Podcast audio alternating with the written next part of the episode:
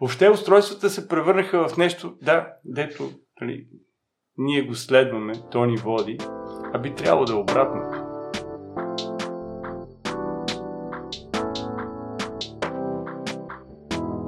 Здравейте много, Жорка и Младен. Много се радвам, че откликнахте на темата. Поздравления за темата. Ти като каза кой човек, аз казах Младен, така че... Благодаря ти. И аз, Жорка, ти благодаря, че и ти се съгласи да гостуваш отново и надявам се компенсирам за това, че дълго време отказвах да те поканя. Всичко е топ.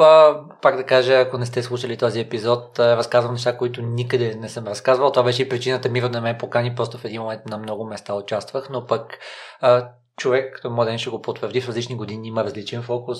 От нас зависи да качваме нивото всяка година, така че гарантирам, че ще е интересно за хората. Mm-hmm. Една от основните теми на епизода с Жорката беше екстремната отговорност. Какво ви е мнението за... Ние с Младен си говорихме в предварителния разговор, че пристрастеността не е точната дума. Към привързаността, може би към социалните медии. При нас ли е екстремната отговорност или е загубена играта с алгоритмите? Това виж как звучи загубено. Все едно ние сме се провели. Те технологиите си някакви много така полезни на човека. Ние се развиваме, ние сме си в дигитална ера, информационната вълна, там третата с потофлър. Самия начин как се оговорихме ние, нали? Ние така през технология го направихме. Ти ни пусна локации, дойдохме общо взето. Те би трябвало създадено човека да служи на човека, ама... Сега големия въпрос е за какво го ползваме. Знаеш, мислех си, като се готвех за този разговор, че ние започваме телефона да бъде част от развитието на човека. Той не се появява в един момент просто и ние да почнем така да го използваме с цялата функционалност. Забелязвам при дъщеря ми, като тръгна на училище, сложихме едно майки. В един момент обаче родителите започнаха чисто имиджово да искат да купат телефон някакси, да покажат, виж колко ми е добър стандарт. И децата започнаха да носят мобилни телефони много преди да осъзнават за какво могат да ги ползват. Нали, ние какво правим с един телефон? Имаме някаква комуникация, имаме някакви приложения. При децата е някакво по-различно. То е въпрос на... атрибута да го имаш. Ние имаме едно такова разбиране в психологията, атрибутивна теория. Имаме някакви имиджови неща. Например, ето, носиш очила, по-интелигентен. Или той е костюмара, значи е бизнесмен. И сега ти имаш един телефон, който какво показва? Показва, че ти си имаш пари, имаш стандарт.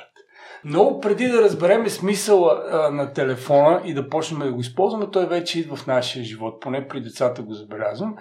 Само да кажа, то се появява всъщност и при родителите и при децата, защото при децата е нали, начин те да покажат нещо, но и при родителите е така. Всъщност аз да покажа, че съм добър, грижиш се родител за възможности, така че мисля, че става още по-сложно. Става сложно и аз го забелязвам нали, в един момент, какво си мечтаем. Детето си мечтае за смарт устройство, защото ние като говорим за телефони, нали, ние трябва да говорим за целия спектър от смарт устройства, които може да имаме, защото ония ден имах едно много симпатично дете, правихме си ни дечица мартинички да подаряваме и той в един момент го гледам смарт часовник, вади си един таблет, нещо да си провери, някаква игра, негова си там, дошло някакво време, трябва да провери да мине. И в същото време и един телефон. И сега детето в този целия свят се разпорежда според това как му служи. И беше много интересно, те бяха 4-5 клас по-скоро. Страшно много се разочароваха, че моят телефон има функции, които аз не съм отключил. И той ми каза, добре бе, човек, ти така трябва да... Нали, аз да не правя сега реклама, не мога да правя си реклама. Вика, ти защо не го ползваш Сири? Той вика така...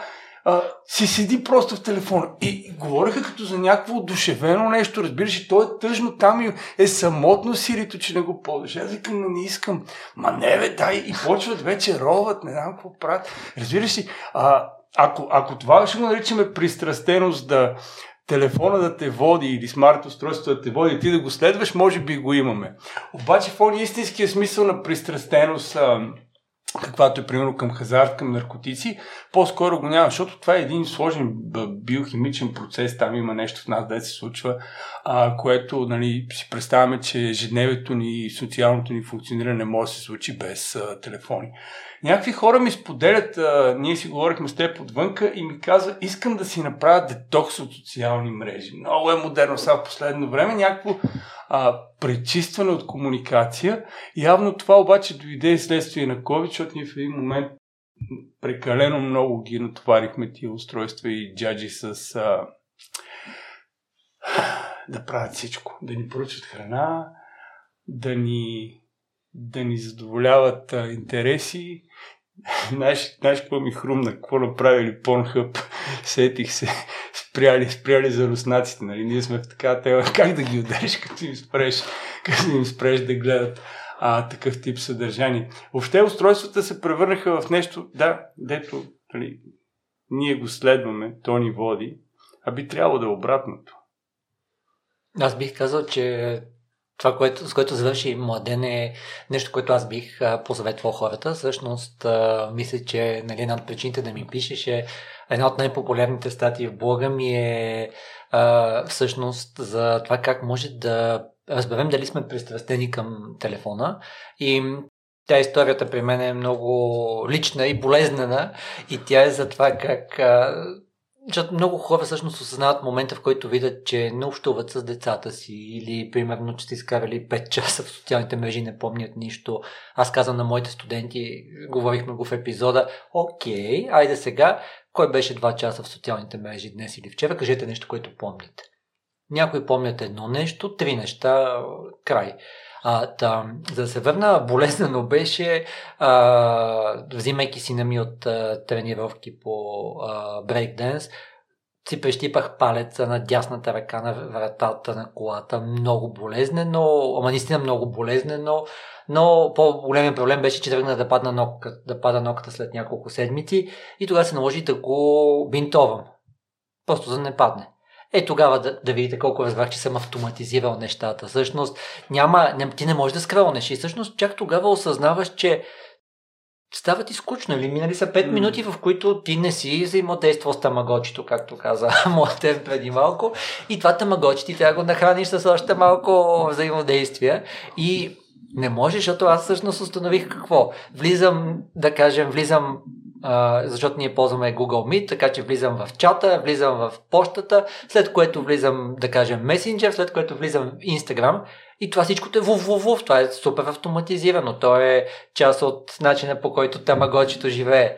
И за хората, които не знаят, тамагочи бяха едни такива, като майките, едни малки устройства, които всъщност ти си отглеждаш едно, дали е динозавърче, дали е нещо друго, което периодично трябва да му обръщаш внимание, защото той иначе има проблем. На едни малки такива устройства с размерите на часовник. И всъщност аз тогава осъзнах колко сме изтъкани от навици. Тоест, понякога ние не осъзнаваме, че ни води навика и мисля, че Младен реферира към този случай, където ние просто по навик. И това ще направим, и това ще направим, и това, и това. И навиците как се управляват, като ги проследиш. Първото нещо е да видиш всъщност имаш ли съответния навик. Ако имаш как се случва това, направих това. Интересно, добре, го проследявам. Цялата идея е, че когато опишем навиците, те имат декомпозиция от 4 неща. Най-страхотната книга «Атомни навици» на Джеймс Клиър, тя стъпва върху силата на навиците на Чарлс Дюиг, но идеята е, че имаме нещо, което отключва навика и има 5 неща, които биха отключили навика и за съжаление, и предполагам, че Младен тук може много да говори, едно от тях е емоционалното състояние.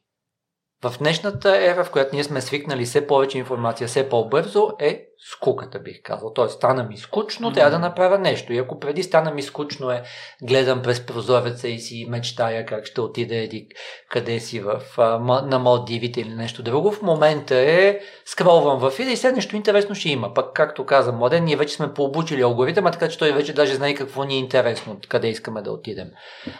Така че, мисля, че тук е тази страшната част, че ние заради чисто вродени неща, които са свързани с навиците, които са необходими за да оцеляваме, става зелено, пресичам, нали, става ми студено, обличам се, жаден съм, пия вода. За съжаление сме склонни и други неща да автоматизираме, след което идва втората стъпка след активатора, нещото е мотивацията, т.е. очакването за награда. И в социалните мрежи, и въобще в телефоните, това е много бързо изградено. Ние вече знаем, че ако влезем в TikTok, ще убием 3 минути, 5 минути, 10 часа и така нататък. След което идва, разбира се, действието и накрая идва някакъв вид награда. И заради това аз мисля, че е много страшно, защото ние малко по малко правим такива невронни връзки, които са буф. Даже без да осъзнаваме. То това е минусът на навиците, че ти всъщност не осъзнаваш какво си направил. И за да завърша встъпителната част, защото сигурно Младен има доста идеи, пък и ти, Миро, какво да попиташ. Говорихме си наскоро с Деси Бушнакова, много препоръчвам подкаста и Бошлав, но си говорихме с нея една страхотна книга «Скритата психология на социалните мрежи». Джо Федерер, той в Reddit е бил на много висока позиция, уникални неща обяснява, но тъжната част там, която е, че всъщност ние в социалните мрежи развиваме едно такова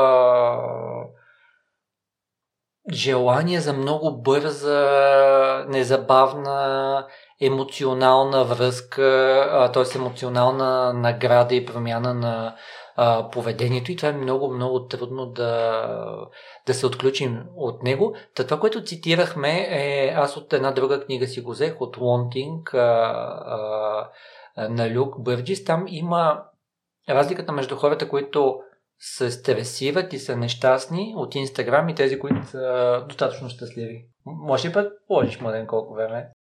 30 секунди са тези, които отишли са в Instagram, извлекли са някаква стойност, тези, които са трайно стресирани, които имат някакви дисфункционални неща вече, изкарват по час и повече.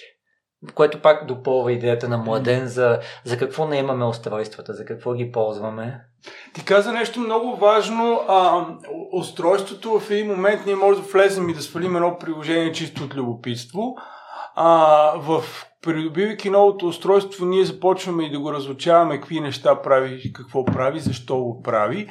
Обаче най-важното в момента, това, което аз говорих, че почваме да го следваме, е когато наистина излезе изкуствения интелект, когато хване нашия алгоритъм.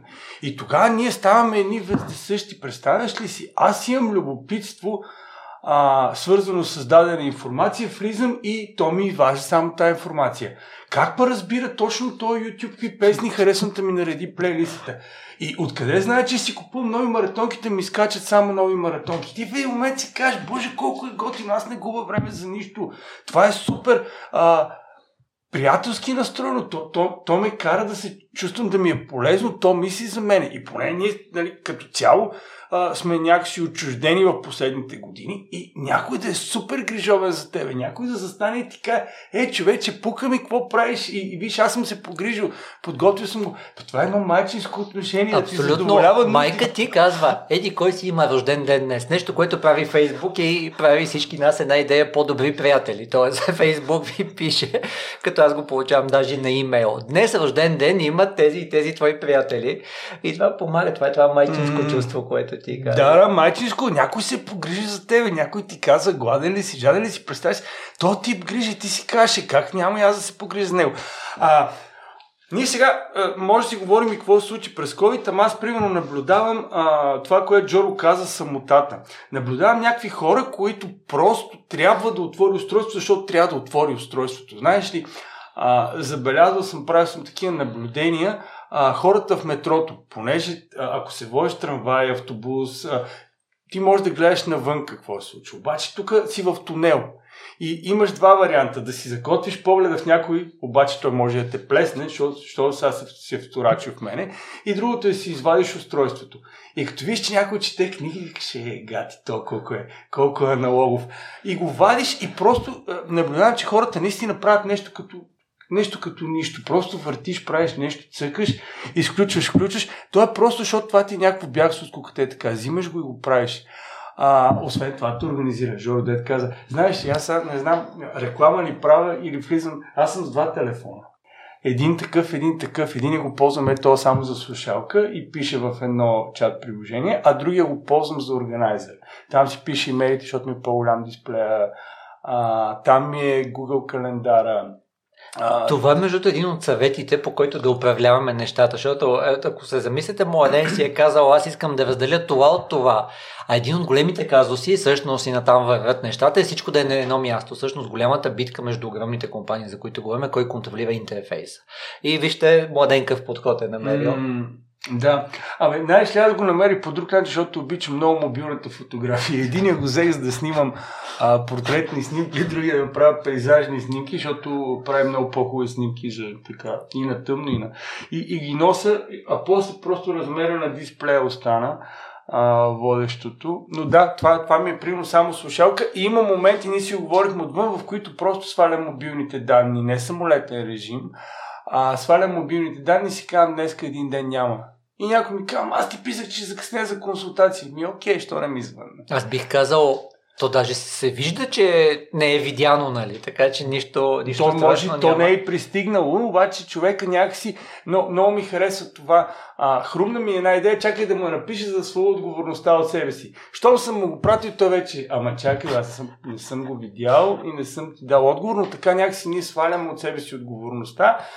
Не го държим вече като приоритет и казвам, пратено е, седи в почтата, да ходи си го вземе.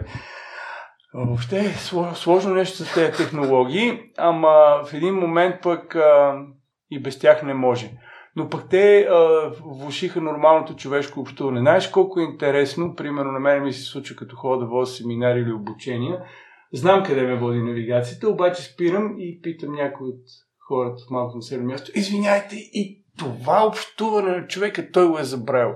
Особено ако отидеш в някакво малко населено място с застаряващо население, където хората страдат въобще от дефицит на комуникация и ти спираш и го питаш, извинявай, търся, еди кое си. Това мога му смисли целият ден. Обаче, ако го остава да ми говори тази прекрасната Гери, дето и в Бил я слушам, и в навигацията я слушам, и в Viva.com я слушам, в един момент ще спра да ги пиша, няма да питам старец себе, извиняй, къде точно се намира. Да. Едно от най-страшните неща на тази битка за интерфейса е всъщност Google, да, търсачката, да, това е страхотно. И всъщност и гласови асистент, той директно идеята е, че той ще ти изкара първия резултат, този, който е оптимизиран, този резултат, който някой е положил усилия да е оптимизиран за гласово търсене. И положението става много, много страшно, защото ние наистина наемаме телефоните за определени нужди и технологиите, и когато ние ги наемаме за нещо, което е част от нашата идентичност и е част от начина, по който ставаме хора или от начина, по който се развиваме като хора и им казваме, ти знаеш по-добре от мен кога, какво искам и дали искам това, става много, много опасно и много страшно. Аз само да кажа, на мен Шерлок Холмс винаги ми е бил мега интересен. Там помните ли той какво правеше?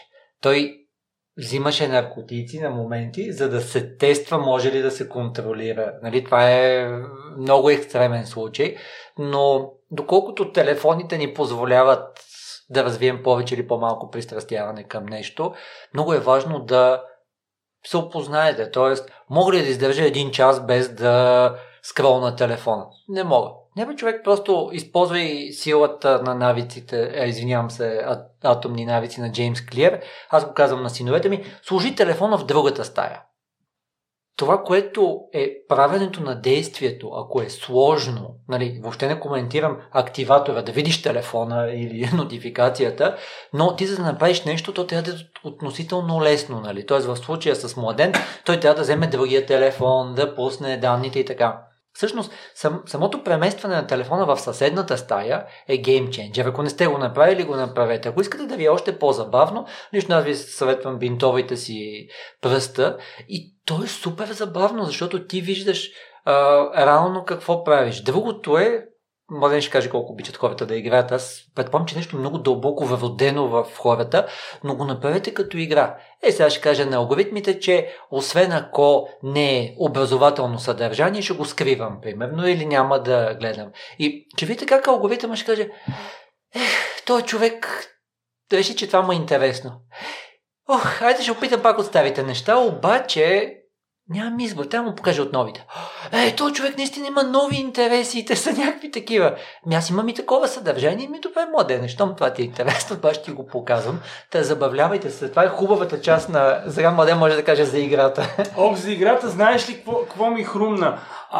Моето поколение, тия дет сме хикси, 80-те, 90-те години, като бяхме деца, имаше такива едни богоизбрани, дето може да си купат Casio игри или някои, които са ходили, нали, тия от Кореком, и тия, които някой близък е бил пък в Русия, дето ще му донесе едно пъгади. И някакси моето поколение трудно играеше игри, после появиха ни Sega Mega Drive, камени телевизори с едни касети, сега децата си имат конзоли и в един момент този телефон ти връща онова компенсаторно, дето си го взел през детството. Леле, мога да игра това, леле, глед, какво има? Има възможност за такова, за такова. Пък те ти излизат и ти като влезеш, много интересно, като влезеш в магазинчето да си купуваш разни неща. Ето, виж, аз примерно не ползвам Instagram. Глед колко е интересно, аз не ползвам Instagram, Жоро спомена Instagram и на мене ми излиза нещо. Аз никога не съм ползвал това приложение. Не знам даже какво се случва в него. Обаче Жоро го споменава и на мене ми излиза нещо от Instagram. Що се случва така? Твоя изкуствен интелект командва моя изкуствен интелект. Не, това, което бих казал е, че тук пак, нали, ясно защо Младен е човек, който може да говори повече по темата. Нали, аз мога да говоря малко повече в момента как се настройва маркетинга и алгоритмите, но реално погледнато, всъщност ние винаги търсим обяснение на нещата. Да рационализираме защо направих така. Ми не помогнах на този човек, ама то сигурно и другите. Или, нали, той има случаи за хора, които са оставени да бъдат убити. Защо? Защото прекалено много хора имало и не реагирали. И, нали, и има цели съвети какво да действаш. Гледаш към Миро и казваш: Миро, имам сърдечен удар. Обади се на еди кой си. Тогава хората разбират, че, нали, това, че още 20 души зяпат и не правят нищо, не е приемливо, нали. Та, за да се върнем на, на темата, всъщност ние като хора се опитваме да осмисляме нещата, да ги рационализираме. Всъщност, правени с експерименти, може да проверите дали когато се говори по някаква тема, има повече трафични данни, т.е. хората говорят в една стая нещо. Има ли повече трафични данни? Записва ли се някъде нещо по телефоните, защото някой трябва да каже, нали, на каквато и да е екосистема: ехало, Младен, току-що го облъчиха за Инстаграм. И това е проследено, че го няма. Но, да, за добро или за лошо, алгоритмите работят изцяло на принципа на вероятности. Тоест, ние тримата, ако се съберем още три пъти за малко повече от един час, ние сме с включени локации, те ще кажат: окей, с вероятност 95% тия се познават в физическия живот. Окей, нали. След което, нали, ако ние с Мира попаднем в една група на хора, които имат интерес от подкасти в еди каква си област, Младен е много вероятно жертва с 65%. Окей, на това сега ще му покажем един подкаст.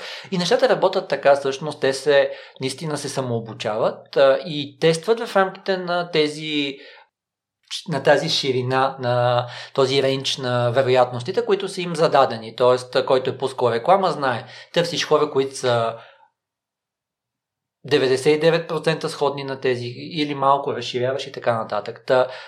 Тук аз бих казал, че по-скоро толкова много неща се случват и толкова много сигнали ние даваме. Къде е съзнателно, къде е несъзнателно.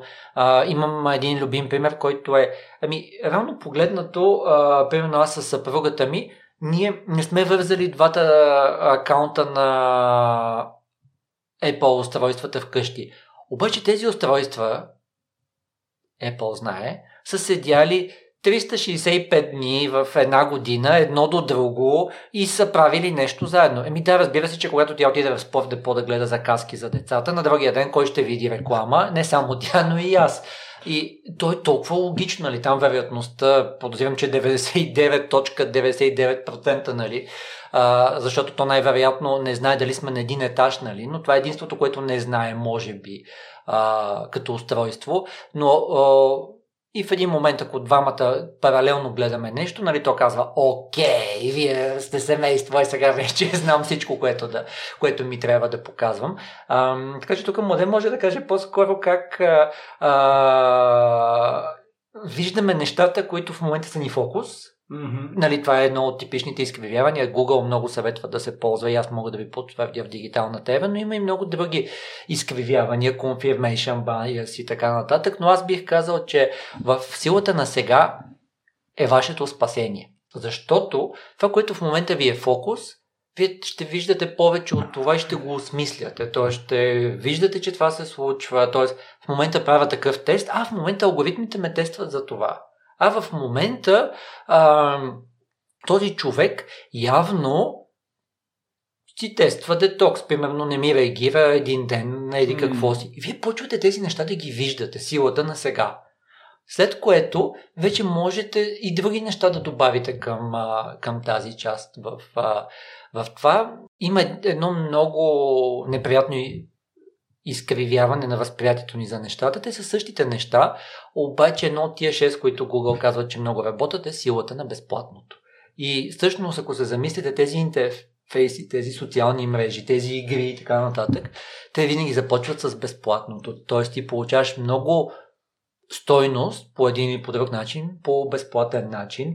Не знам тук Младен как може да каже, как може да избягаме от тази част, че това е и безплатно и ми е интересно и може би трябва да осъзнаем, че всъщност то е безплатно, защото пък дългосрочно не е толкова безплатно. Да, ние даже преди време правихме някакви брошури за съвети за родители, особено в периода на COVID, аз и мои колеги, които давахме и тези съвети. Ние не си даваме сметка по време на онлайн обучението и за ергономичността на стола, на който е седнал дете, защото в класата става ясно къде седи, обаче вкъщи и може да и на кухненска маса и на какво седиш. И там давахме един от съветите всъщност, че игрите започват наистина като нещо безплатно. И те също в един момент просто следят да ти стане трудно. В началото и лесно се развиваш, набързо влизаш, бързо разрастваш и после започва да тиска някакви ресурси, влизаш в едно плато, липса на развитие, ресурси, скинове, не знам какво и тогава започва да те улави, да те кара да купуваш и всъщност най-интересно е, че пък ти пуска и някакви промоции. То ти създава точно потребителско поведение. Ти казва, знам, че си дете или знам, че играеш чисто любителски аматьорски. Аз затова съм измислил тук един пакет великденски коледен, който или коледен, или не знам какво си, защото имаме годишнина. Ще ти го пусна, това струва 20 лева, аз ще го пусна само за 5 лева, колкото те хваля веднъж да купиш. Току-що ти направихме нуждата, а ето виж какво имаме за твоята нужда. Тъжното е, че всъщност заради тези много интеракции много лесно ни формират усещането за нужда, защото преди един месец ти не си имал нужда от тази игра и от ресурси, пушка, бързо зареждаща и не знам си какво. Ако искате преди да продължите, Младен да разясни какво ни отключва привързаността, защото аз вече не играя игри, дори да си сваля някоя след 2-3 минути ще ми омръзне. Много тъжно. Звучи като шегувам се. Много е важно хората да осъзнават какво им носи стойност и аз бих казал кое е по-близко до тяхната идентичност. Най-вероятно не искаш хората да те възприемат като геймер или като човекът, който много се занимава с игри. Може би в детството съм играл и вече не съм чак толкова интересни и ти сподели за хора, които влизат в Instagram за 30 секунди, но някои действително не могат да се контролират и прекарват много време в тях. Аз също имам от време на време проблем с TikTok, въпреки че не ми е интересна социалната мрежа. Някой път влизам и не мога да се спра. Младене, какво отключва? Ти го нарече привързаност, обаче какво включваме? Атачмент или адиктед? Нали? Дай да го дадем откъде, защото в превода малко ще се загуби. Mm-hmm. Защото ако адиктед е вече към пристрастеност. Сега... предполагам, ние си говорихме отвън като това страха да не пропуснеш нещо. Някакви изследвания твърдят, че така нареченото Z поколение, младите хора, дигиталните, на всеки 7 минути влизат в интернет. На всеки 7 минути нещо се случва, за да може да пипне. Сега виждам, че тази възраст се разраства и към тези, които вече са работещи. Късните 20.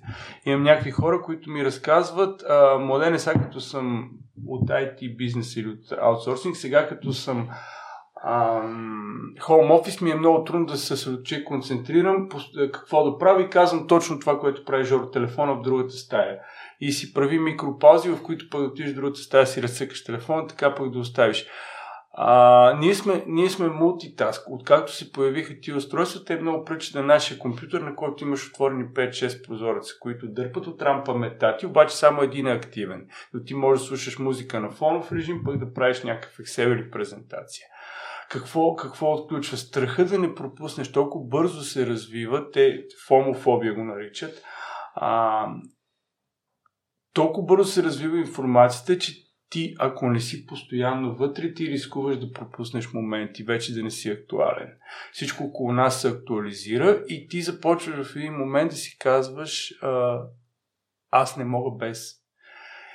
Това аз не мога без е да признаеш собствената си безпомощност да се справиш по друг начин. И понеже той много бързо и изглежда и много лесно, ние не усещаме как се увеличава дозата. Ако в този смисъл си говорим, но пак казвам, чисто биохимия, да се отделят някакви допамини, серотонини или каквото се сетим, не се случва точно така. Обаче има го обратния момент, който е джомо хора, които наистина се радват от това, че един ден си изкарали без технология. Знаеш, много интересен експеримент, препоръчвам го на хората, които са в София, има уникален ресторант в столицата, без да му правя реклама, в който готвят слепи хора. Заслужава си да му се направи реклама. Между другото, няма ограничения за реклами, могат да се споменават имена фирми. Да не кажа то сега. Знаеш, това е много интересно. Хората вярват, че психолозите са хора, които могат да манипулират, да вкарват мисли и да контролират поведение. Че могат да четат и да разпознават. Много хубав въпрос е. Ти сега като ме гледаш, аз какъв човек съм. И третото, че ние нямаме проблеми, може да си ги решаваме сами. Нали? Представяш стоматолог без кариес или кардиолог, който никога не може да има проблеми с сърцето. Та горе-долу същото. Затова не казвам имена, защото ще стане и това как ни манипулира там от микрофона. Обаче там е много интересно. Ядеш на тъмно и си оставяш телефоните. И сега представяш какво е, гледай, тук не може да си го снимам, тази храна е уникално вкусна, имам уникално приложение за снимане на храна и аз не мога да го снимам. И после не мога да кача и не мога да го тегна. Представяш си каква фрустрация, колко тежко става. И се случва нещо друго, което Жоро го загатна още в увода си. Те устройства превърнаха, че света го разбираме нагледно образно. Всичко вече се случва през очите. Въображението и фантазията почти не работят, както когато четеш книга. Аз много внимателно слушах Жоро и четящ човек, което е страшно хубаво. Защото тогава изграждаш едни картини, които са само в твоята глава. И когато отидеш в този ресторант и когато си оставиш телефона, пък когато не можеш да видиш храната, ти напълваш сетива, които традиционно технологиите ти орязват. Ги няма. И това е много хубав експеримент да видиш всъщност себе си под един друг ъгъл, да се усетиш по един друг начин. Много готино нещо загатва Младен. Аз тук бих ви препоръчал тази книга, за която ви казах, The Hidden Psychology of Social Media. Съвсем скоро ще излезе и на български. В нея по уникален начин е загатнато за лявата и дясната част на мозъка. Мисля, че много от нас сме чували за това. Обаче там ключова концепция е, че всъщност има неща, които ние не разбираме те как работят, не разбираме какво са. Това, което каза Младен. И то е супер интересно.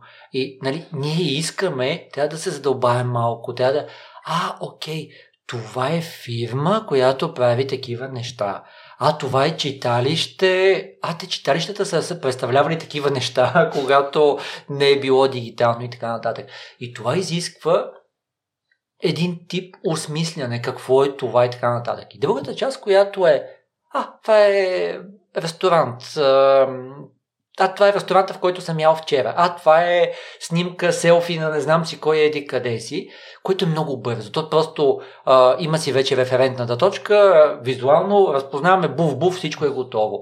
Въпросът е, че тези двете неща работят заедно. Тоест, представете си един човек, който работи само с тази част, където е жуф-жуф, бързото скролване, бързото съдържание. Той не може да научава нови неща, той не може да осмисля нови неща, той не може да надгражда.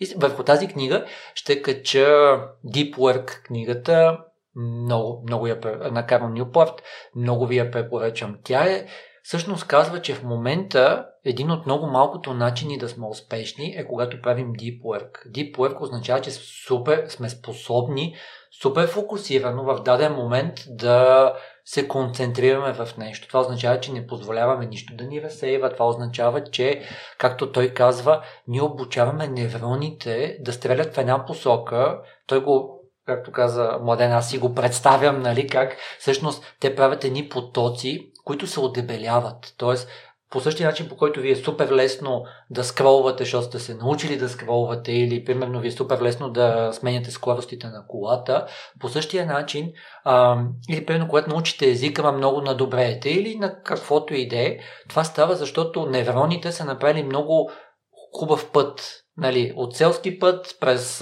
междуградски до магистрала. Това е ключово умение. Всъщност в момента, ако се замислите, сложното е хората да осмислят някакви неща. Хората е сложно да създават нещо много смислено, много задълбочено и, нали, освен ако нямате супер много капитал, както е казано в книгата, най-вероятно другото, което ви трябва, финансов капитал или някакви уникални ресурси, нали, вие сте толкова красиви, че може да имате 10 милиона фолуера веднага или примерно сте най-силният бодибилдер и така нататък. Всъщност, единственото друго нещо, което може да ви помогне е Deep Work. Независимо дали ще инвестирате в криптоекосистеми, независимо дали ще създавате съдържание, дали ще ставате психолози и така нататък. И много ви препоръчвам тази книга. Тя казва, че ние трябва да имаме умението да си създаваме Deep Work. И това е наистина, то се тренира, не е никак лесно. Както той казва, понякога, ако имаш 4 часа Deep Work на ден, това е огромен максимум. И след това можеш да се награждаваш по какъвто искаш начин. Така че предизвиквам хората да видят колко време могат да направят Deep Work. И ако ви е под 1 час, т.е. не се занимавате с нищо друго, единството, което правите е... Аз имах наскоро изпит по статистика за моята докторантура. Не беше никак лесно. И наистина 2 часа да задълбаеш това нещо не е като да задълбаеш 4 пъти по 30 минути. Нищо общо няма едното с другото. Тествайте. И ако ви е трудно 1 час Deep Work, определено моят съвет е прочетете книгата, осмислете още малко и тренирайте. Тренирайте за Deep Work. Ще видите колко е забавно, също време е супер лесно. И ако сте хора, които се вдъхновяват от истории, Бил Гейтс е известен с Deep Work си, Стив Джобс, въобще Елон Мъск. Тоест, ако ви вдъхновяват разни истории за успешни хора, всичките те са много, много известни примери за Deep Work, което е обратното на да си пристрастен към скролването. Ако учиш от телефона, примерно учиш LinkedIn Learning през телефона, това не би трябвало да е проблем сякаш. Не знам какво ти кажа. Предпочитам. Аз сега, като се слушах, много си мислех за това, което казваш. Хубаво като препоръка, част от нещата наистина си ги оставяме да не бъдат дигитални. Сега си спомням, че ако тръгна да чета книга, която ми е на приложение на телефона, аз не мога да се посветя толкова, както когато е хартиена. Там наистина мога да отделя повече от 1 час. А то сега дори в последните няколко месеца или може би и повече започна да ме натягат някакви реклами, като влизам някъде, дори да станат аудиокнига. То тогава няма как да се концентрирам. Те всъщност ми продават продукт, тук Жоро го знае по-добре като специалист в тази област, те ми продават продукт, който всъщност да ме разконцентрира. Те ми показват, че аз мога да си чистя къщата и да си слушам книга или да тичам в парка и да слушам книга. Те автоматично искат да ме направят да бъда разконцентриран. Те автоматично ме разсейват, което супер Жоро го обясни, което автоматично натовари различни системи в нашия мозък и невронните връзки няма да се отдебеляват, а напротив ще се пуска на различни места. Както се казва, като една вода се разпилее на голяма квадратура, става плитка. И това, което той го даде като съвет е супер и е хубаво, част от нещата наистина си ги оставим. Колкото и да е приятно да влезем и да напазаруваме 5-6 неща и само да им дадем отметки и някой да ни ги донесе, може би пазаруването си остане като нещо, което правим в реалността. Четенето на книгата вероятно също. Бих казал и общуването с децата. едно от, нали, много хора рязко го осъзнават в момента, в който всъщност осъзнаят, че те какво са направили? Цъкали се на този телефон час и половина във времето, в което са можели да бъдат с детето си. Връщам се много назад, използвам да благодаря на Тошко Киров, мой колега. Той има две дъщери, страхотно, по-големи от моите двама сина. Той ми каза, децата растат страшно бързо. Не губи нито една минута от времето с тях. Така че ако осъзнавате, че сте изкарали 30 минути, купем, че са ви важни, на 31-та минута просто спрете с това нещо, помислете за семейството, помислете за децата, децата растат страшно бързо.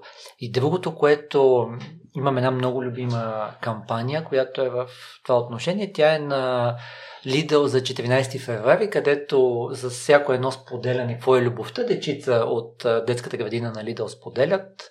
Интернет не е медия, за това, за това може да цитираме едно време. И... И те разказват най-различни децата какво е любовта. И едно хлопенце казва, ми мама работи, грижи се за нас, а тати само си цъка на телефона. Такова нещо ме побиват тръпки от това, защото това показва, че ние сме влязли в един такъв стереотип. И тук използвам отново да кажа една от двете ми любими реклами. Тя е на Ариел в Индия направена, Share the World, където един татко гледа дъщеря си, която е мултитаскър, прави 80 неща, докато бащата не прави нищо, нали, майката говори по телефона, пазарува, готви и така нататък паралелно. И всъщност той се извинява и се извинява, защото той е показал това и всъщност той осъзнава, че той е модел за децата си и за дъщеря си и за синовете си. As my father did. И това е много плашещо. Ако вие осъзнавате, че детето ви не прави нещо както вие искате, най-вероятно вие страшно много сте му повлияли. Тоест най-вероятно детето е видяло от вас, че е напълно окей да се задълбаеш в телефона за час и нещо. Ако извличате стойност, поделете каква е тази стойност. В момента уча по макроекономика за еди какво си, или в момента гледам видео, свързано с лични финанси, за да мога да ти обясна на теб как да си управляваш джобните пари. На детето да го кажем. Но наистина, ако ви трябва мотивация за това, помислете си вие какви хора сте. Вие сте хора, които искате да сте добри родители. Вие сте хора, които искате да понасяте своята отговорност в домакинските неща. И в един момент той Младен го загатна. Имаме много лесни извинения. Да, беше ми интересно, да, имам право на почивка и така нататък. Ако замислите след 3 дни нататък, беше ли ви важно да сте точно на телефона? Не, можехте просто да четете книга заедно, можехте да гледате филм заедно, можехте да се разходите заедно. Така че, наистина, може би изразът за пристрастяване и за увличане трябва да бъде в контекста на нашата идентичност. Ние като хора какви сме. Много помага. В книгата Атомни навици на Джеймс Клиър се тръгва. От всякъде се тръгва с идентичността. Нашата идентичност каква е. Много е трудно иначе да поддържаш мотивация, ако нещо по-високо не те поддържа. Ти ме попита за онлайн обучението. Ти самия каза, че използваш Google Meet, колкото те чух. Правите и такива неща, нали? Да. И аз го забелязах и като съм бил обучаем, съм участвал в разни вебинари или някакви събития и сами аз като съм обучител, това е изключително отвратително. Няма нищо общо с обучение, защото ти първо ще трябва да държиш групата, второ ще трябва да държиш един чат, който някой по-срамежлив не иска да си включи микрофона, а ти пише, някой пък излизат едни... дигнати ръце или нещо такова, или нещо се случва, едни екрани постоянно. И аз в един момент, може би не на първото ми събитие, което правех, но второто, третото се почувства като уния топки в тотализатора, които постоянно се бият, кое да излезне И може би на 40 на 50 минути имах такова главоболие, в което аз си казах, човек, няма как това да стане. Това не е работещ вариант. И защо го казвам? Защото Жоро каза нещо изключително важно. Може би ние възрастните вече все по-често сме пристрастени за разлика от децата. Един от положителните ефекти на онлайн обучението или обучението от разстояние в електронна среда е, че децата всъщност вече видяха, че смарт-устройствата не са средство за забавление, а е нещо задължително, нещо с принуда, и започнаха в момента, в който свършат, да ги оставят. И това е много хубава тенденция. Те просто решиха, че технологиите не са най-най-хубавото нещо и започнаха да има едно отдръпване от тях, да искат да се вият в реалността, да искат да четат нормална книга, просто да остават устройството. Ние може би ще го извървим и ние този процес, защото за сега Жоро абсолютно прав. Аз имам хора, които идват на консултации и ми казват, пускам си телевизор и си взимам телефона. Ти пускаш повечето на устройство. И всъщност четеш новини или скробваш или на някои постове да коментираш, докато нещо върви на заден фон, а най-вероятно и си говориш. И това е едно такова жонглиране с информация, което в крайна сметка просто изтощава. И след това имаш нужда от почивка. Просто защото наистина мозъкът ти е прегрял доста. Новите поколения, те са първо не правят разлика между едното и другото и не мислят, че е нещо лошо. И така, те просто, окей, тук сега играем, след това ще играем еди къде си. Аз мисля, че го казах при тебе, Мира, предния път. В момента спокойно мога да вода лекции на мои студенти и те...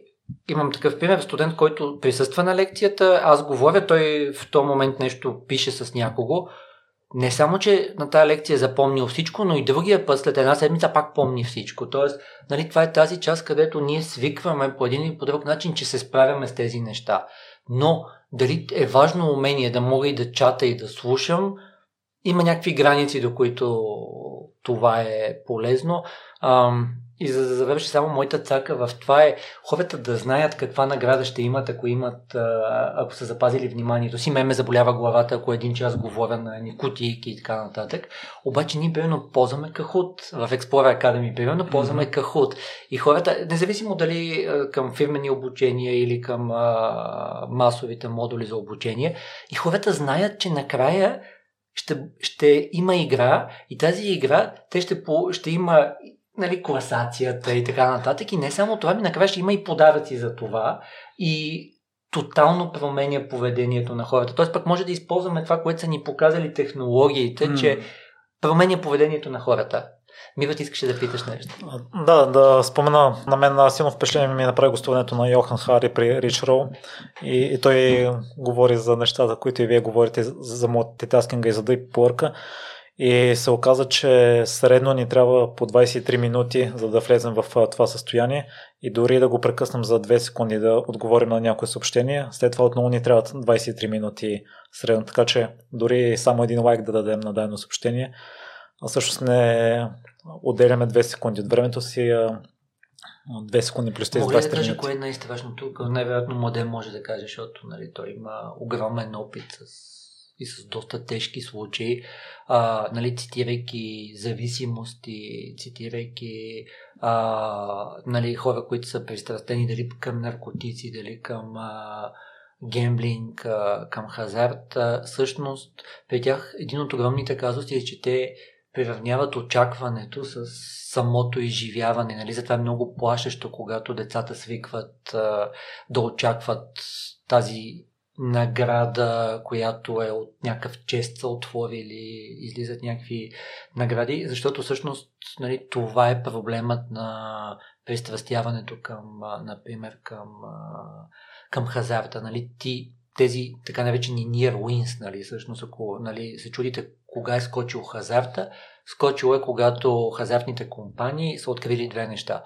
Първото е, че се печели много по-малко от много наброй малки залогчета, т.е. в момента, в който са направили всичките тези машини да може и $1 и 1 цент да се залага и така нататък, защото в твоята глава не е толкова ценно. И другото са сложили така наречените near wins. И всъщност, ако се замисля всички тези неща, които се опитват да ни зарибят, качат и така нататък, много работят с почти печалбите, които, нали, е изследвано как приравняват на това. Защо е проблем тези една или две секунди? Всъщност, нали, ако сте следяли за хора, които имат зависимости, на тях им е достатъчна не една секунда, няколко милисекунди, за да се задейства с целият този цикъл, който е очакването за всичко, което се случва в организма ти при печалбата или при наркотиците и така нататък. Отнема по-малко от една секунда. И само си представете прекъсването от тези една, две, три секунди до какво води във вашия мозък, ако телефонът е до вас или съответно, нали, има едно нещо важно и още 20 неважни неща и вие сте, наистина тогава има голяма вероятност да имате ниво на пристрастяване. Аз не смятам, че съм толкова добър като Шерлок Холмс да се тествам за да си бия наркотици и да видя как ще ми се отразят. Заради това моя съвет е, нали, познайте се достатъчно, не си причинявайте тези проблеми, които са телефона до вас, аз се контролирам. Човек вчера не се контролира. Вчера изкара един час в TikTok. Онзи ден не беше с децата си или с семейството си. 3 часа скролваше, гледайки телевизия, както каза Младен, и накрая не помниш нищо. И така, просто опознайте се една идея повече и тези една, две, три секунди, те са много опасни точно от гледна точка на навиците и още по-страшни, ако сте пристрастени.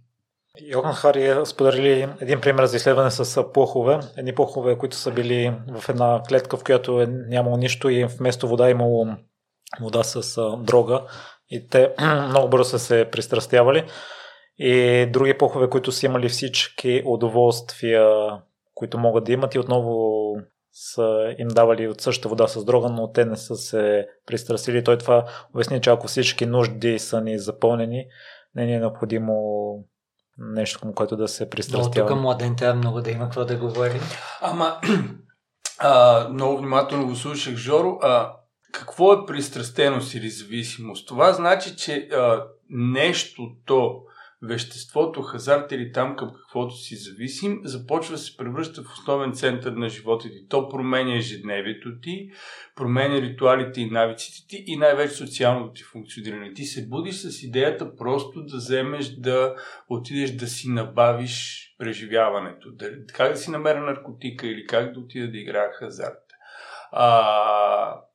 И там има нещо, което е страхотно, грешно така разбиране, вярване на всеки зависим. Аз винаги мога да го спра. Ето, аз примерно срещам трудност с цигарите и на мен ми беше много трудно да премина на електронна цигара. Това, че нали, не се пуши в заведението, трябва да излезеш навън, промени този мой навик, но е трудно. Защо го казвам? Хората си казват, аз мога да изкарам без технологии. Но до сега никога не са се тествали колко време могат да го направят. Може би ние имаме малко хора, защото наистина срещам млади хора, които попадат в абсолютно така размиване на ден и нощ, особено като влезат да играят и в малки часове на нощта, което ти попадаш в едно безвреме. Тогава всичко те управлява.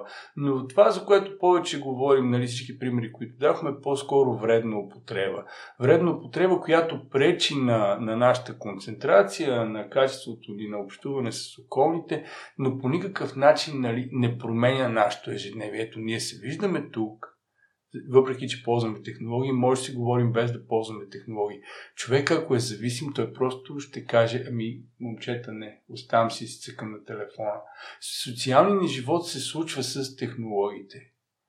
Той не изчезва с технологиите.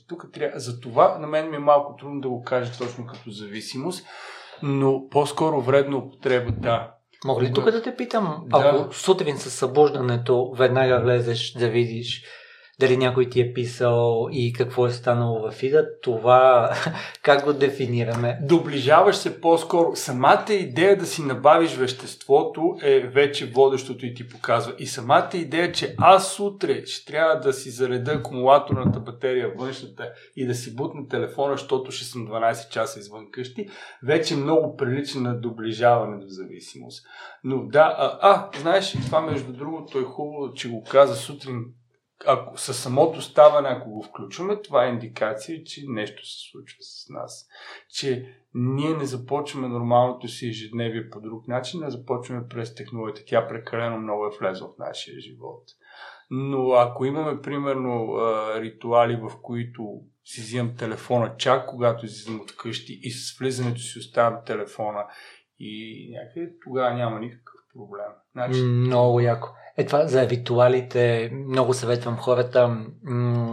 Имам много книги за личностно развитие, много съвети, където идеята е да имате сутрешен ритуал. Не мога да си представя, че сутрешния ритуал трябва да бъде да мина през целия фит и така нататък. Да, идеи за такива ритуали, които носят достатъчно удовлетворение на хората, достатъчно удоволствие, защото те са къде физиологически, къде психологически, но са естествени. Тоест те са толкова естествени още преди тази дигитална ера, че всъщност хората могат да се насладят. Аз се сещам за такива, които са свързани с... кафето, нали, едно кафе, нали, не говорим за прекаляване, за чай, някои хора си правят масаж на ушите, на лицето, някои правят йога. Просто да кажеш неща, които са ритуали от хубавите ритуали. За сутрешния ритуал, така ли? Ами, може би и за вечерни. Всъщност, една от идеите, на която е за да сме ефективни, е да работим много фокусирано, но накрая да имаме systems down. Нали? Даже може да си кажем, имам ключова дума за това, нали, в една друга книга, която е за продуктивност, казва, окей, systems down, нали, т.е. приключих и аз, примерно, така аз работя, а преди си носех и работа за вкъщи и така нататък, което, нали, пак най-вероятно някакъв вид пристрастява, нали, да, и още да работя, нали, ясно е защо го правя, нали, но в крайна сметка пък ми е трудно да спра да правя това нещо, но просто се научих, работя супер фокусирано и след това systems down, след което като си направя този ритуал, нали, който е край. Нали, аз повече работни неща с Deep Work и така нататък не правя. Нали. Мога да прочета нещо, което е свързано с работа, но не работя. Тук да ни кажа за тези микропаузи, които ги каза и въобще да се изключваме, са важни. Аз нямам готови формули да ти кажа. Замислих се, докато го говори, че колкото повече се тива натовариш, толкова по-приятен ще бъде ритуал. Защото сега, примерно, технологиите могат да ни дават звук, нали, да натоварят ухото, вероятно да натоварят и окото.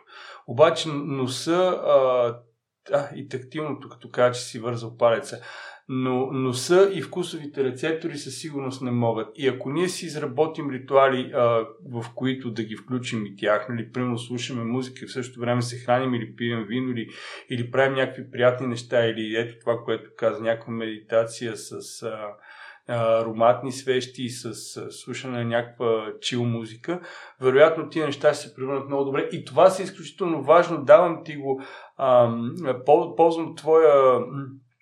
топката, която ми повдигна, защото сега наблюдавам, особено хората, които са на менеджерски позиции и работят home office, са изключително смесили това work-life balance при тях и изчезнат, и да се научиш да пускаш професионалното и да минаваш в личното е фундаментално важно, за да не се стигне до бърнаут, до професионално изчерпане. Просто в един момент, особено хората, които са в мултинационални компании, и рапортуват в някакво различно часово време. Например, аз съм в Щатите и трябва до вечера в 10-11 да се вкарам в кол.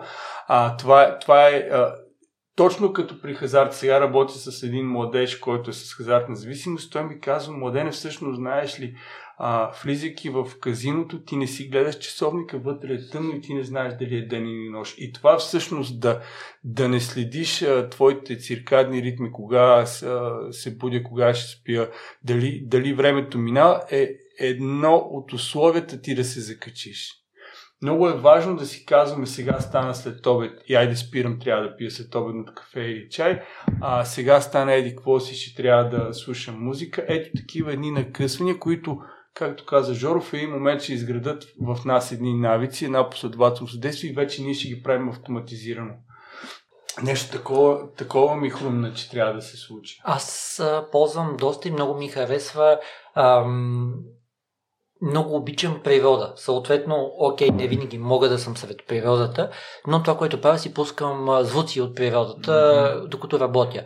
И съм намерил едно приложение, има го и уеб версия, при което не просто настройвам какви да са звуците, дали да са птички, дали да е водопад и така нататък, но мога да сложа и кога да спре звука. И спирането на звука означава, както каза Младен, време за Може да бъде за пиене на кафе, може да бъде за нещо друго. Тук, примерно, Стойне Василев от Smart Money, той това казва. Нали, сядам, работя и накрая фокусирано, рано сутрин и след това се награждавам с нещо. Така че лично в моята част това с... казвам, сега ще работя фокусирано.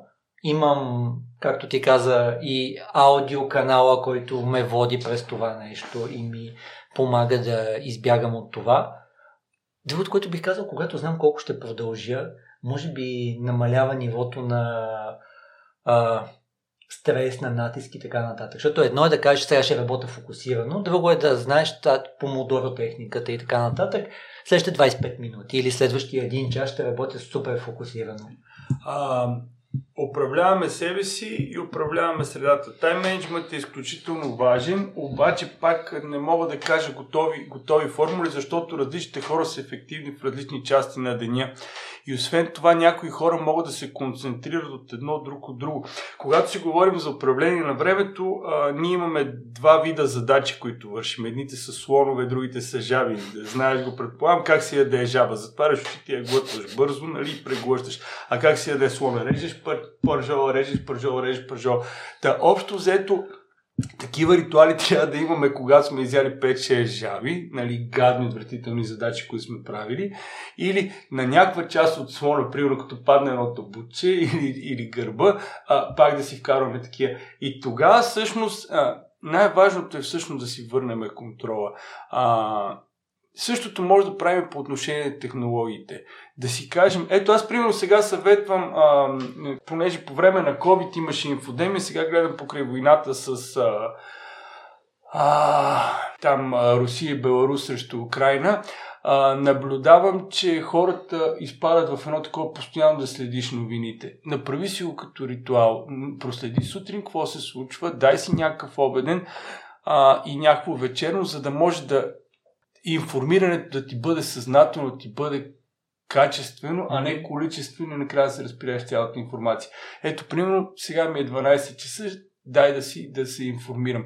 И тогава вече няма да ти е толкова важно да влезеш и да кажеш, чакай да видя какво ново се случва, какво ново излезе, защото те самите медии се борят първи по време, първи по право. Някак си още не проверили информацията, дай да я пуснем, защото друг ще ни я вземе с това, че медиите се дигитализираха. И тази информация ни управлява, а не ние да си управляваме информацията на база на това какви интереси, какви страхове имаме, какви нужди, какво трябва да разберем.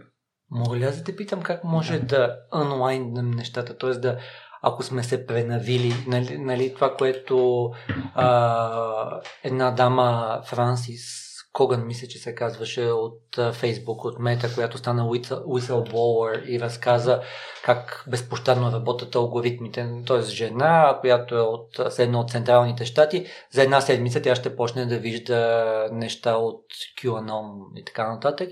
И другия пример, че всъщност Facebook от много време има данните, които показват, че тинейджерки, виждайки в Instagram прекалено идеални неща, могат изключително много да се стресират и ясно е това, което говорихме. Нали? Те първо могат да се пристрастат към този канал, след това този канал да им дава още повече съдържание и това да доведе до много сериозен стрес.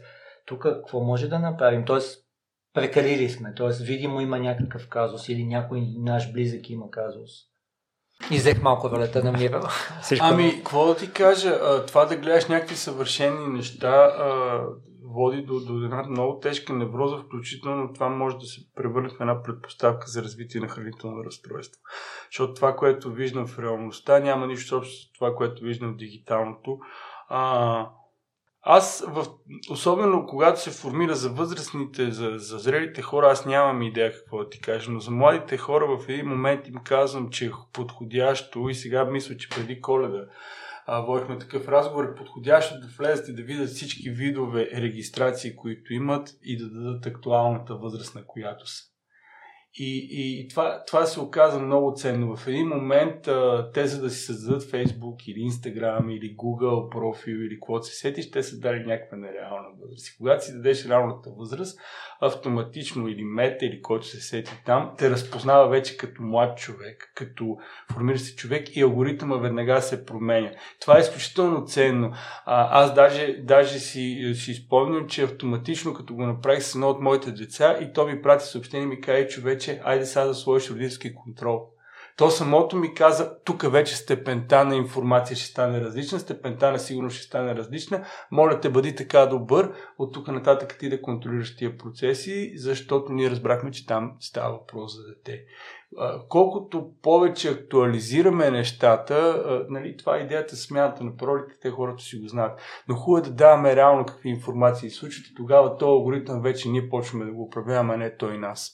Защото ние сме си свикнали, сме си влезли, особено при младите хора. При младите хора е много важно, изключително важно да си дадат реалната възраст. Няма какво се правят на по-големи, да си дадат реалната възраст, тогава ще сработят изключително много защити и като съдържание, и като реклама, която ще излиза при тях, включително ще сработят и защити, свързани с това да не могат да купуват дадено нещо и да харчат пари. Това е изключително важно.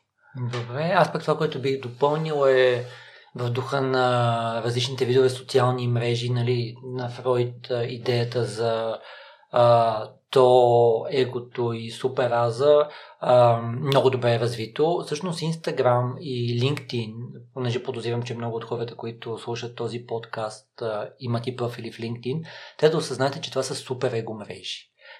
Там е идеалното представяне на моя живот, на какво се случва около мен и така нататък.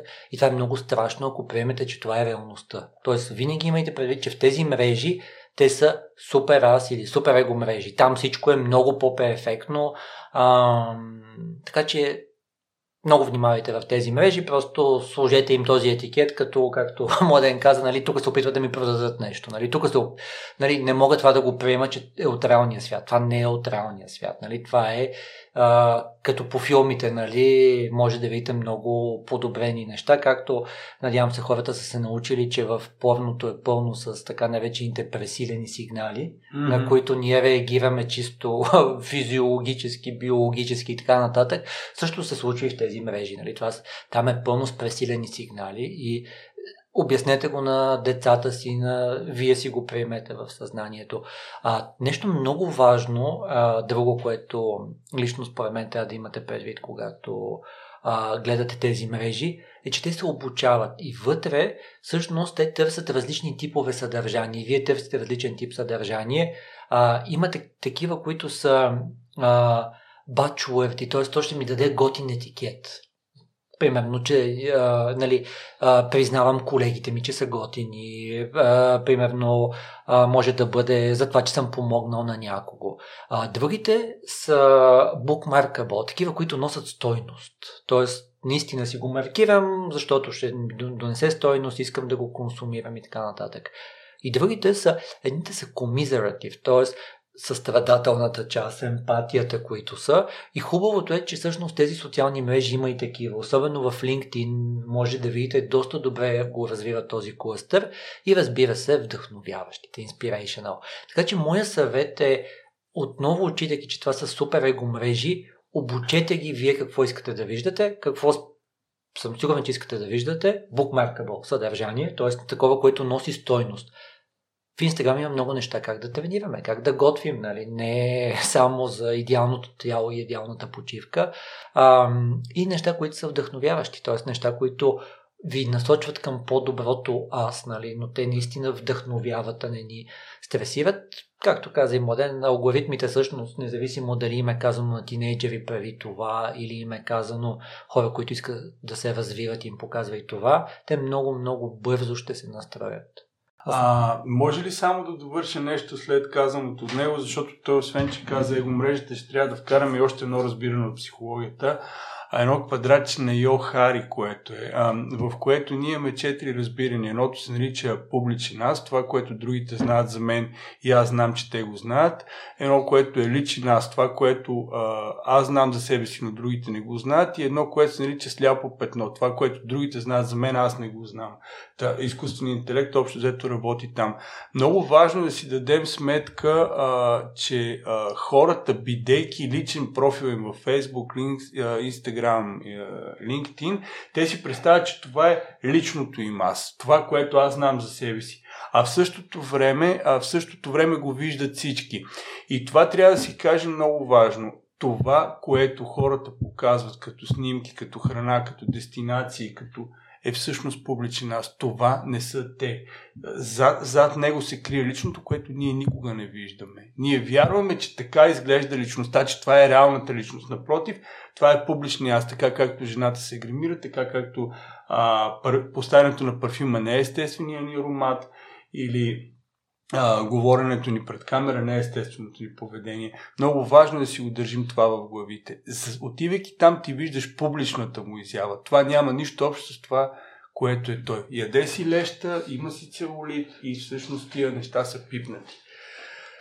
Много хубаво допълнение. Младен, има въпроси от слушатели, които са общо взето засягат това. Първият е от Ади. По какъв начин влияе на хората с тревожност и депресия, привързаността към телефона? Различните хора могат по някакъв начин, как се случва депресията. Депресията е изолация, да отидеш и да влизаш в някаква носталгия, в някакво минало, нежелание да излизаш, навиците ти, социално се откъсваш от другите. По някой път това дори може да е така наречената копинг стратегия. Самата идея, че търса помощ, че пише с някой, вече може да помогне. Тревожните хора, какво ще правят? Тревожните хора ще почнат да търсят трескава информация по даден проблем. Много хубав е въпроса на Ади. Горещо препоръчвам, когато има психично страдание, каквото и да е, да не черпим информация от интернет. Най-големият проблем, който съм видял, е човек, който идва и казва: аз се самодиагностицирах и четох в едни форуми, едни съвети, и когато дойдат вече при мен в кабинета или при мои колеги, информацията в интернет ги е повечето много. Правих това. Няма готови формули. Човек е уникален, неповторим и незаменим и такъв трябва да бъде и типа грижа за неговото психично състояние. Готови формули, това не са готварски рецепти, толкова ориз, толкова лук и така да го направиш. Горещо препоръчвам, когато има психично страдание, въобще да не се пипат технологиите, да не се чете за психично страдание. В психологията има нещо, което нарича феномена студента по медицина, който като чел вътрешни болести, открива в себе си около 15 разпознава си симптома, защото мозъка, това, което информацията, към която се насочва, започва да я управлява. Да не четат, да не използват социални мрежи, да не четат форуми, да не искат приятелски съвети. Грижата за психичното им здраве трябва да бъде да се случва в реалността. Въобще технологиите да не ги използват, но ако пък толкова много не могат да оставят телефона си, нещо, което аз често пъти използвам, всеки ден да правиш по 15 различни снимки. Ама днеска си снимал пейзажи, утре ще ходиш да снимаш храни, други ден ще снимаш само лица на хора. Въобще да започнеш да виждаш света около себе си е изключително важно умение, особено при хората, които са с депресия. Тогава всъщност, започвайки да гледаш не към себе си, а гледайки навън, това вече може да бъде много ценно и така оздравително. Аз да допълня, в моя блог много насърчавам хората да осъзнаят. То е техника, която е много разпознаваема в продажбите, да осмислят трите неща: за винаги ли е, всеобхватно ли е и лично ли е. И много често нито едно от тези неща не е така. Тоест, ние правим една много грешна представа за нещата, самонавиваме се, аз съм го правил, всеки от нас го е правил, така че минавайки през това, мисля, че доста могат да си помогнат. И в същата статия завършвам с топ 10 положителни емоции. Има един сайт, има една жена, която е написала книга за положителните емоции. Не знаех, че има такова, но много добре подредено. Тя е направила един сайт, при който те са въпроси, които те карат да оцениш колко положително се чувстваш по тези неща.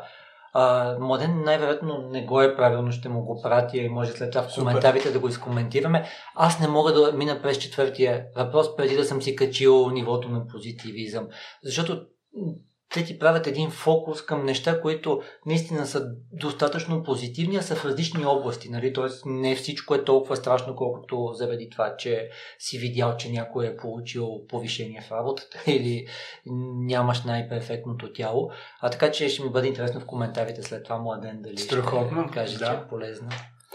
И Маско иска да знае по какъв начин да не се сравняваме с другите хора в интернет. Да не се сравняваме. Кому е нужно да се сравняваме, нали?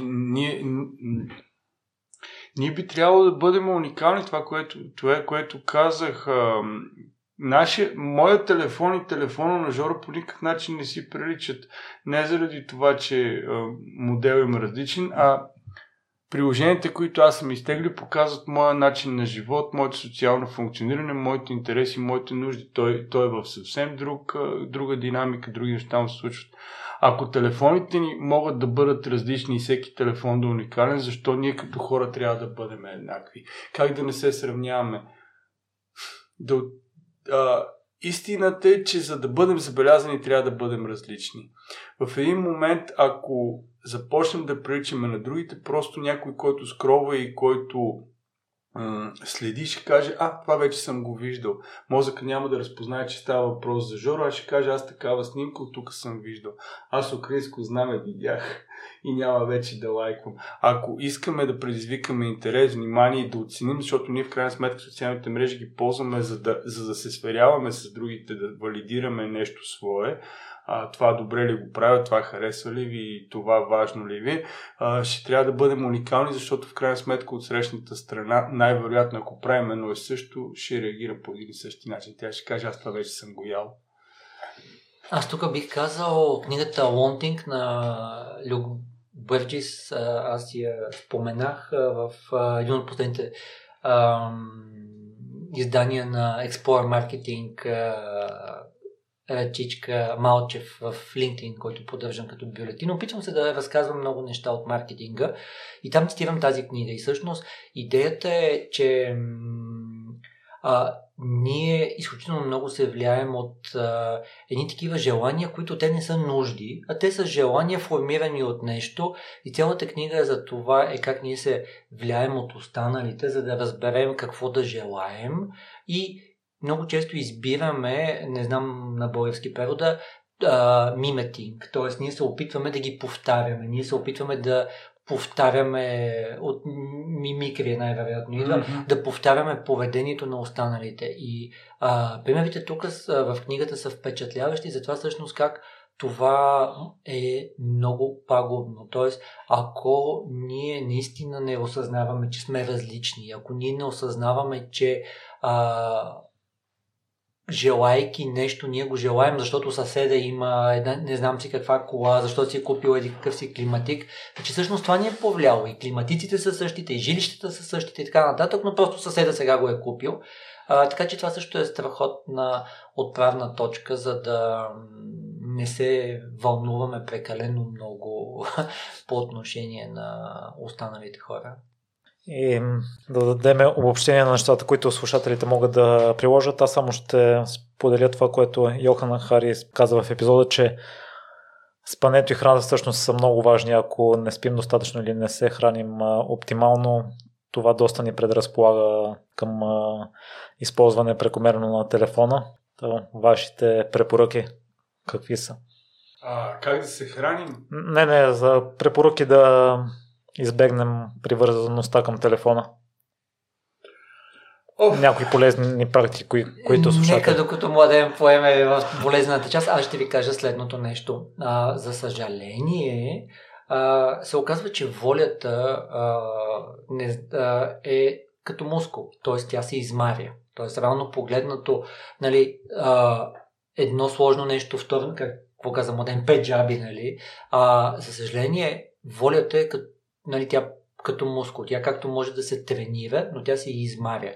И за съжаление и дигиталните устройства и всичко е направено така, че те искат повече от нашето внимание.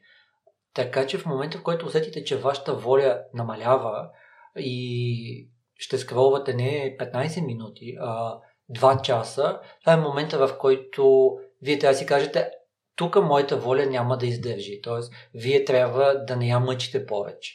Тя просто е достатъчно изморена. Вие сте работили, спортували и така нататък.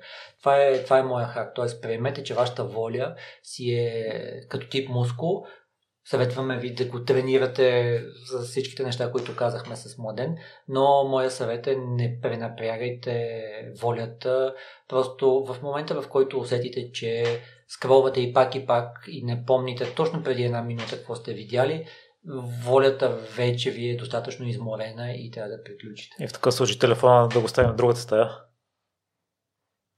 Или какво каза Младен? Слагате го на Airplane Mode или каквото решите? Да. Нещо което си мисли, че всеки може да направи, но не като конкретен съвет, а по-скоро като рефлексия, като наблюдение. Наблюдавайте се в една седмица и си водете нещо като дневник. Кои са нещата, които са важни за вас? Да говоря с хора, да се разхождам, да снимам, да слушам музика, да гледам. 50% от тия неща ги направете в дигиталната част, 50% задължително ги направете в реалната. Правете го 2 седмици, след 2 седмици ги завъртете. Тези, които са били дигитални, да станат реални, тези, които са били реални, да станат дигитални. И така в един момент ние ще имаме контрол на това, което се случва и това, което Жоро започна, да не се автоматизират едни процеси. Ние просто постоянно да ги извъртаме. Пазарувайте една седмица от телефона, но пък правете нещо друго. Това време, че не отивате на пазар, го използвате за нещо в реалността. После една седмица ще пазаруваме, само ходим и тогава пък, примерно, можем да си пуснем аудиокнига, нали, отивайки към пазар. Така като ги размесваме, всъщност ние управляваме телефона, не той нас, това с което започнах, някак си да водим в танца, а да не следваме. Изключително много благодаря за разговора, научих нови неща, си представях по друг начин да потръгне и благодаря много, че двамата взаимно се допълвахте. Жорка, теб слушателите на същите места, където и предни път ще остава линкове. Младене, къде да ги препратим тях, ако искат да се свържат с теб? А сега как да стане? Младен Владимиров в Google, той ще посочи. И най-хубавото е, че местата, на които може човек да му открие, всичките са в реалността. Почти нищо дигитално не използвам, въпреки че хората се опитват да ме търсят дигиталното. Един Фейсбук само се пробива там, който пък аз казвам, че не съм много активен в него. И общо взето, ако някой ме напише в Google и ме търси дигиталния свят, днес ще ме намери в реалния, което е супер яко.